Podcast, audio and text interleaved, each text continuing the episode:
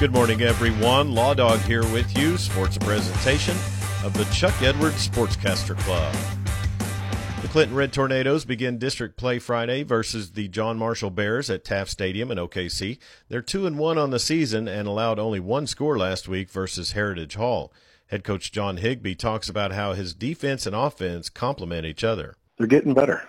They're definitely getting better. Um, we did not perform very well against McGuinness had to make a few changes. We we had some people who weren't healthy. You know, not making excuses for us, but uh, we complement each other. I mean, when it's time to control the football, that's something that we showed against Heritage Hall that uh, we we can do that when we have to. But uh, we have yet to turn our tailback loose, tailbacks loose like they need to be and have, and uh, we're getting better piece by piece, that you know, day by day. You can hear Red Tornadoes football on 97.3 The Score, KCLIAM.com, and on Red Tornado TV at Right.media.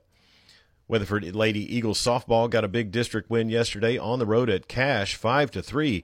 Carson Chase went one for three and knocked in two runs. Marley Teasley went seven innings in the circle and got the win. Lady Eagles travel to Anadarko tomorrow and can claim a district title with a victory. Elk City Elkettes blanked Anadarko yesterday, 14 0. Emily Lawrence had five RBIs and a homer. Brianna Butler and Aubrey Pogue also went yard. Pogue had five batted in, and she was also the winning pitcher. Other fast pitch scores from yesterday: Carnegie beat Duke 13 to 5. Cordell blanked Burns Flat Dill City 12 0. Fort Cobb Broxton fell to Boone Apache 3 0. Hinton dropped to Amber Pocasset 7 0. Lookeba Sickles defeated Hobart 5 3. Thomas lost to Seiling 18 3. And Watonga beat Fairview 13 3. In volleyball action yesterday, Corn Bible Academy Lady Crusaders won versus Amber Pocasset. They'll host Cement tomorrow. Weatherford Lady Eagles volleyball fell at Tuttle yesterday 3 0. They'll start the Western Athletic Conference tournament on Friday along with the Clinton Lady Reds. District tournaments begin tomorrow for Western Oklahoma fall baseball teams. We'll have the Hydro Eakly Bobcat baseball districts on Bobcat TV at Right Media as they travel to Sterling to take on Navajo at 1:30. I'll be on the call for that one with the pregame at 1 o'clock. SWOSU Volleyball had a Great American Conference game last night in Shawnee versus Oklahoma Baptist. The Bulldogs fell to the Bison 3 to 1. SWOSU's now 5 and 8 on the season and 2 and 2 in conference. They'll host Northwestern this Friday at the Pioneer Cellular Event Center at 7 p.m. SWOSU Soccer was also on the road yesterday as they traveled to Wichita Falls to make up a game with Midwestern State.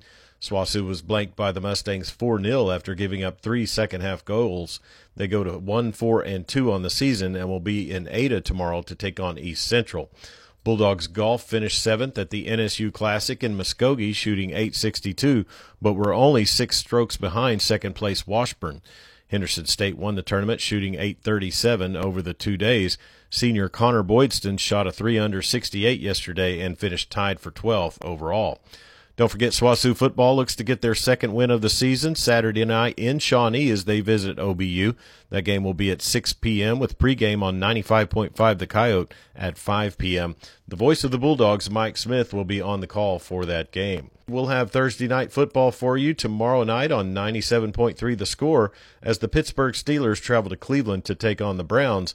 Kickoff for that one is set for 7:15. And that's sports on this Wednesday morning. Get out there and make it a great one. I'm Chuck Ramsey, the Law Dog. Sports a presentation of the Chuck Edwards Sportscaster Club. Be sure and stay tuned for more of the Dan Patrick Show right here on 97.3 The Score.